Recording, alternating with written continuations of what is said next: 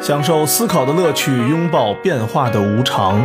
全球首个正三观的双人脱口秀聊天节目《社会大白话》，说白话不白话，赵先生度的明白，带您一期一白话。三餐，吸着湖水，微风它划不过轻舟，时而又相约，时而又相恋，断桥何曾踏过残雪，再也没有了泪。大家好，欢迎收听我们不装逼的大白话，我是赵先生，旁边呢是我们多的明白。大家好，嗯，我们今天从好学生的这个角度来说，来聊一聊这个学霸，开年第一大事儿吧。过年的时候第一个瓜就是翟天临那个瓜，翟天临这个演员啊，他从几岁就是算童星出道，是吗？哇，真的是他好像我依稀啊，好像叫做什么《天注定》，是某一个挺大的一个大导演，台湾导演拍的，找我了以一个为他就是演《白鹿原》火，啊，是童星出道。出道完了之后呢，又一路啊，后来可能参加了一些别的事儿，不是特别的火。后来也上了北影，应该是是吧？啊没有啊啊啊！上学了，对对对，上完学之后呢，也没有特别的火，参加了一点儿小的那个网络剧，毕竟人体系还是比较正的嗯嘛，根正苗红。啊，所以呢，后来演《白鹿原》啊，都还不错，我觉得他演技还哦是行的，可以没问题啊，是吧嗯，就是跟其他 的小鲜肉比，确实演技挺好的。毕竟人家六七岁童星出道就开始接触了，但是这回崩了，嗯，继这个吴秀波以后，嗯又崩了一个。俩人也真逗，俩人特别爱帮一块儿演戏，他们俩一块儿演过戏呢，俩人演《军事联盟》。司马懿就是俩人一起演的，并且又跟吴秀波演了四五档那个连续剧，难兄难弟了，这回啊成了。操，长得就 像，发型又像。我说怎么这俩就这么爱凑一堆儿呢？你知道吗？他这个人设啊，我觉着是一个最危险的人设，是吧啊，设什么？你设所一以个你，说学习好，对你说一这个学习好的嗯这个太，咱们都知道啊，别设明确的 KPI，对对吧？对，五十就是五十，一百就是一百，你别把这话说死了。对你别把分数线画出来。这个东西是有明确的标准答 案的。说实话，没错这个学霸，对，你是不是学霸，最后就看你的学历和考试成绩。那可不是吗？这东西你上哪儿骗人去啊？都联网了，现在对不吧是？开玩笑吧？对吧？一搜就搜着了。这个人设本身就挺危险的，嗯，但是现在对于明星来说，又是一个必不可少的最重东要的一西，嗯尤其是你要想迅速的火啊。嗯，其实这个我觉得就有点像那个抓这个产品卖点似对的，对，你差异性在哪儿？对对不对？我要打什么核心产品？对对吧？唯一可能一说，哎呦，您还是个北影的博士呢，啊可能开始啊没大学霸卖点。经纪公司那一说，那你跟小鲜肉怎么拉开距离啊？对呀一看人家都是本科毕业、高中毕业，哎呦，我操，你这研究生毕业，哎，可以，哎，哎，咱来这个吧就。来这个，其实都是这些经纪公司或者这营销公司在做的，没错，没是错，吧？要不然谁记得住你呢？对，其他产品也是呢，同样的手机，要不你就是便宜，要不你就性能好，对对我们三摄手 机，是不是美白手机都得有一个核心产品定位嘛？对，他定了一个学霸，这么着确实能迅速的让大家记住。嗯他也是这两年就因为学这霸个人设对啊这个人算挺设啊不火错起来的了。，而且自己还挺爱卖的。对，从这里头咱能看出来，其实为什么会有人设这个嗯东西呢？是有需求才有产品呢。这个需求，我觉得就是大众的这些梦想嗯或者是童话。嗯如果大家没有这些需求的话，嗯，他这个人设是卖不出去对的。对，大家都觉得演员、明星啊学历比较低，没什么文化，啊，对吧？那就有一部分人说我想当明星，但是又不又想有文化，对，来了一个博士型。他就是因为大众有的是考试老挂科，嗯，是吧？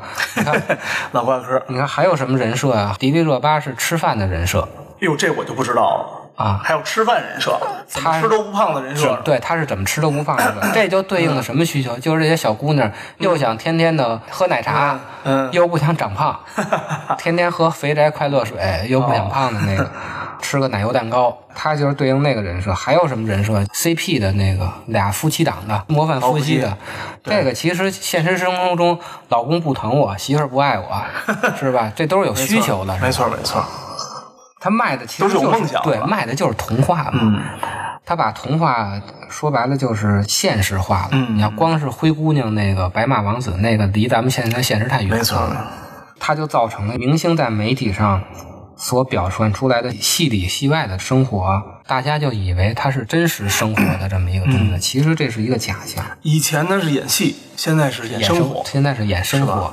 但是老百姓就觉着这个可能是真的是一个生活，对对，这也是为什么明星现在挣得多的原因。人家二十四小时消遣你啊，对啊，是不是？我除了拍戏，我生活中我还得表演。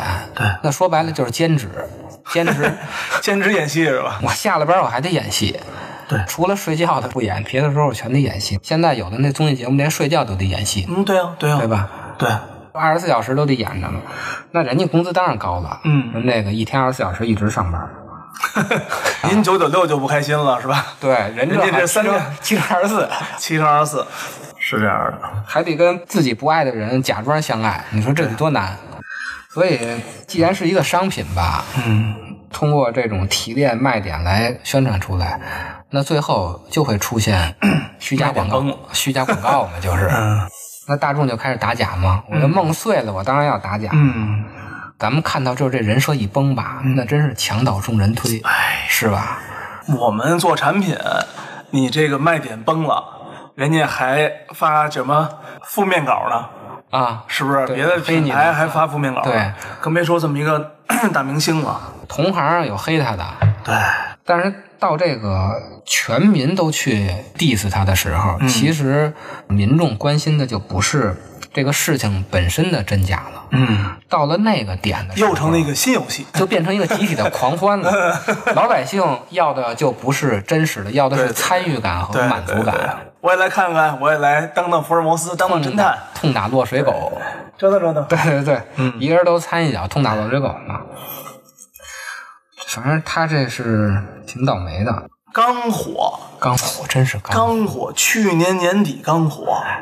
确实挺可惜的哈。对，但是呢，他这个事儿啊也挺恶劣的。嗯没发现吴秀波那个事儿，嗯其实官方的媒体并没怎么对呃对对太说这件事儿。对你私生活问题，对，我以后呢从我这个官方平台上踢出去哎，就完了。 对对对，您这个不检点， 是吧？他这个已经被教育部啊部委这个哇级别的点名了，一个年轻演员能被这么点一次，教育也部不直容接易点名了。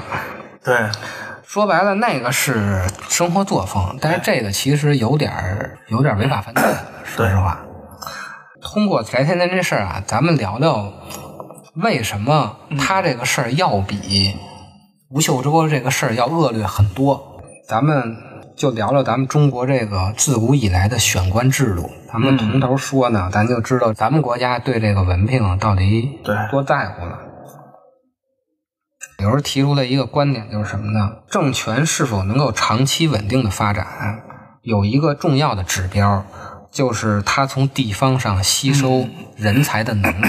嗯，就如果你这个政权没有这个能力的话，嗯那人才都跑别的地儿去了，那干嘛呢？那最后就是造反。对对，出事儿了就，嗯他本身他有这种组织能力，或者有其他各方面的，他本身就是精英，嗯，但是他没为你服务，那就被别人服务了。那他自己就挑挑一个山山头呗，自己成立山头，人自己单干了，对吧？对所以那么爱招安呢，中国政府对啊是吧？多花点带一点，招个安，对，嗯，反正你没事都闲着，闲着你不如在我这闲着呢。一说到这个嗯选拔精英啊，咱们都知道就是科举，对，这科举制度就是一个精英的选拔制度。嗯其实国外也有这种类似于的制度，像印度有曼萨布达尔，嗯，它这个体制有三十三个官级，都是现在的印度是吧？不是以前哦，的以前的，是那个莫卧儿帝国。嗯它是从十人长一直到到万人长，哦咱们听这个名儿啊就知道那不这就是是从班长到连班长到师长吗？对，这是一是嗯个军官的这种等级，它是把军和政搁在一块儿了。嗯罗马其实也有拜占庭帝国叫罗格瑟特，嗯这个也是一个文官的官吏选拔制度。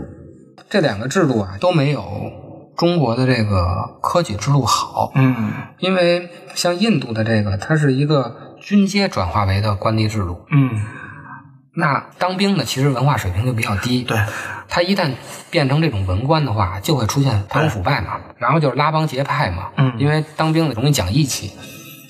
拜占庭呢，是由于政教合一，所以呢，官吏的选拔制度啊，它就独立于宗教，有世俗性质。嗯又因为它是一个宗教合一的，本身这个官吏任免是一个世俗性质的，它就被排除到整个的政治体制之外了。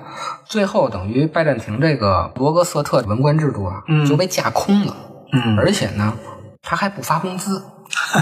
那哪来钱啊？最牛逼的嗯是，他既不发工资吧，这些人又掌握着中央财政的税收，哦，那最后不就是贪污腐败吗？哦，你不给我钱，但是你又让我去收钱去，那所以咱们中国的这个科举制度啊，其实非常先进的，是在当时啊，其实是最好的一个官吏选拔制度，起码比这两个要先进多了。一开始啊，咱们没科举的时候，就是世卿世禄，他是血缘的那种，就是我儿子就还是这个爵位。到了汉以后，就是察举。察举一直到九品中正啊，就是造成了这种地方家族势力。但是它中间有一个插曲，曹操就是想拉拢这个韩门，就是当时并不是世家大族的嗯这个韩门，但是原来这些老牌的世家大族啊，老贵族，他也镇压不下去，哦，镇压不下去怎么办呢？他就给天子啊给弄到这一块儿来了。嗯，你不听我的，但是你得听皇上的吧？哎，他们家为什么要听皇上呢？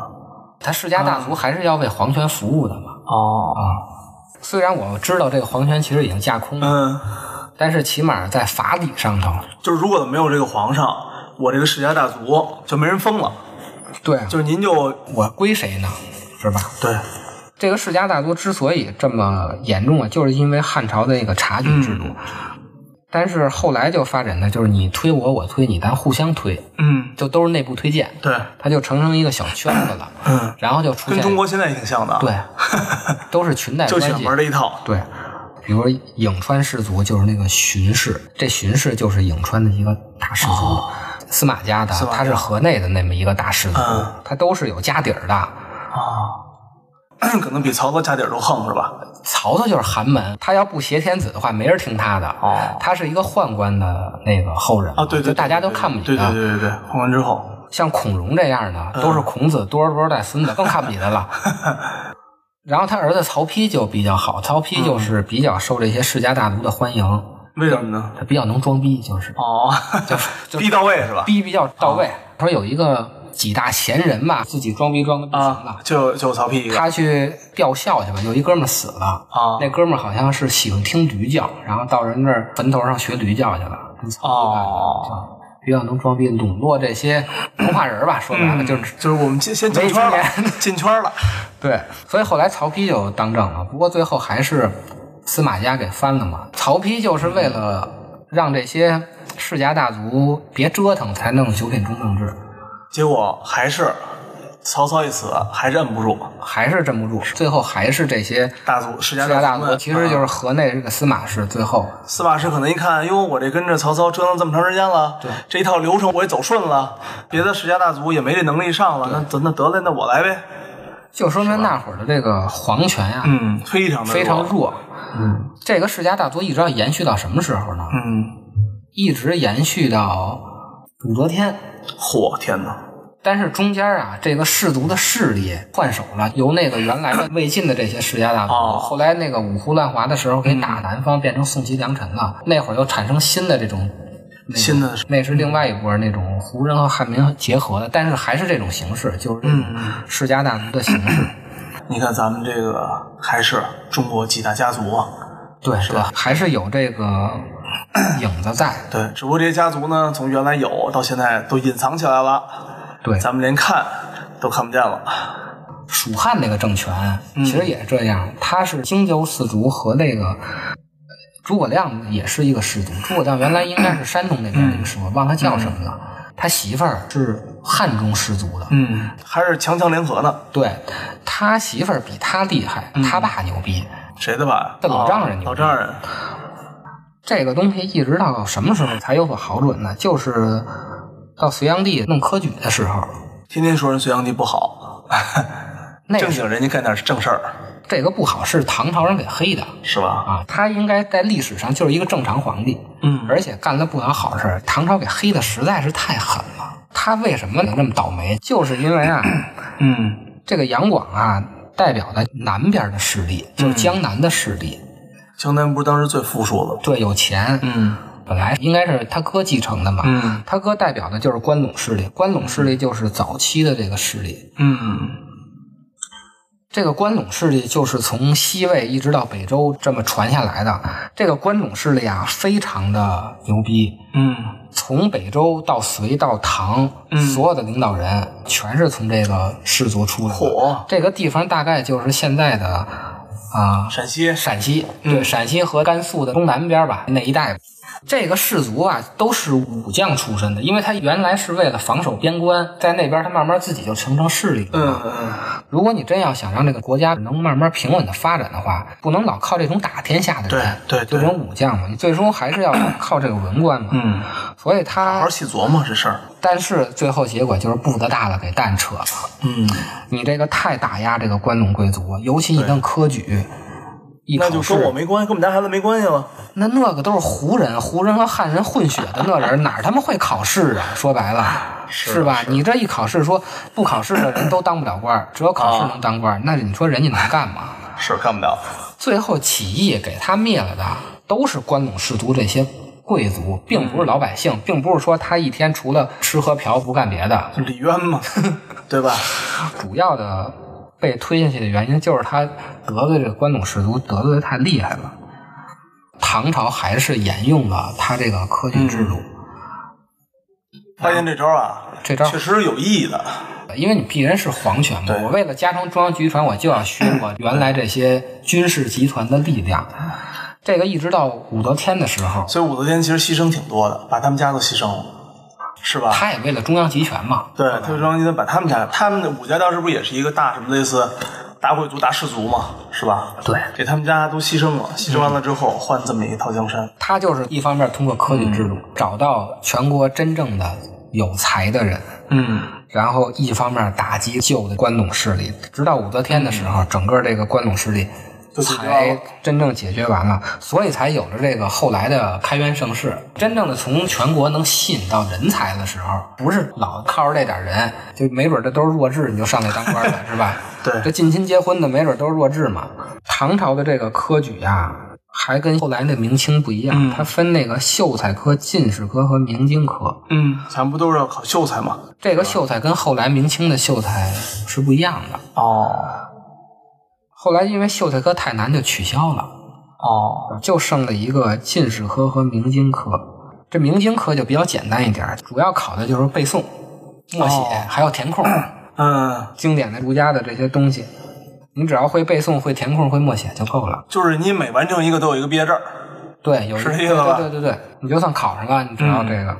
进士科就比较难一点儿，嗯，不但要会这些基础的东西吧，你还得会写论文。说白了嗯啊，就是翟天临这个，你得在 C 刊上发表论哦文。嗯关于时政的问题啊，对，军你事怎么问题、你怎经么济你问给题，我写一纲要啊什么的，对是吧？具体怎么解决这个问题？对对对那会儿叫策论。嗯，我们这个现在啊，要打哪儿哪儿了，你给我出主意，或者我们嗯这哪儿发大水了，你觉得应该怎么治理，拨多少款，这个东西你都得写出来。挺难的啊，这进士科就特难，这就可不容易了。一年秀才更难是吧？秀才更难，所以取消 了。啊，这听着就挺难的了啊。对，秀才说了，我操，我们这个部级干部也解决不了，算了吧。对对对对，这进士科一年就二十名到三十名之间，其实就特别少。这考试方法呢，先是解释，嗯先在地方上嗯，考，考完了以后呢，你到那个中央去，就省市。然后皇上在面试。那会儿还没有呢，那会儿没有那会儿还没有皇上面试呢。哦，嗯，只要您考过就发毕业证儿，对，就能当官了。面试呢就是后来的事儿了，啊咱们就可以 下一个朝代就出面试。哦，行，那咱们今天说到这儿，咱们下一朝代咱们家当面试。解是老中医，这专治吹牛逼，头疼脑热血压低呀，跟我没关系。你要吹牛逼，你不如打飞机，又省钱来又过瘾，还没有压力。吃点没关系，喝点没关系，吹牛逼的那些人都没有实力。有人吹牛逼就找老中医，一顿五毒拍逼掌呀，脑袋打放屁。姐是老中医，姐开着拖拉机，全国各地四处跑，专治吹牛逼。我手拿大哥大，我腰挎 BB 机，身穿一条大裤衩，他们嘴里叼玉玺。姐是老中医，姐整天笑嘻嘻。听见有人吹牛逼，我就是一顿踢。姐是老中医，我出门也打的，有时候也找俩小伙子们玩一把三 P。天天吹牛逼，你早晚让雷劈呀、雷电要是劈不死，还有老中医。不要吹牛逼，谁吹谁挨踢。姑奶奶就是老中医，我专治吹牛逼。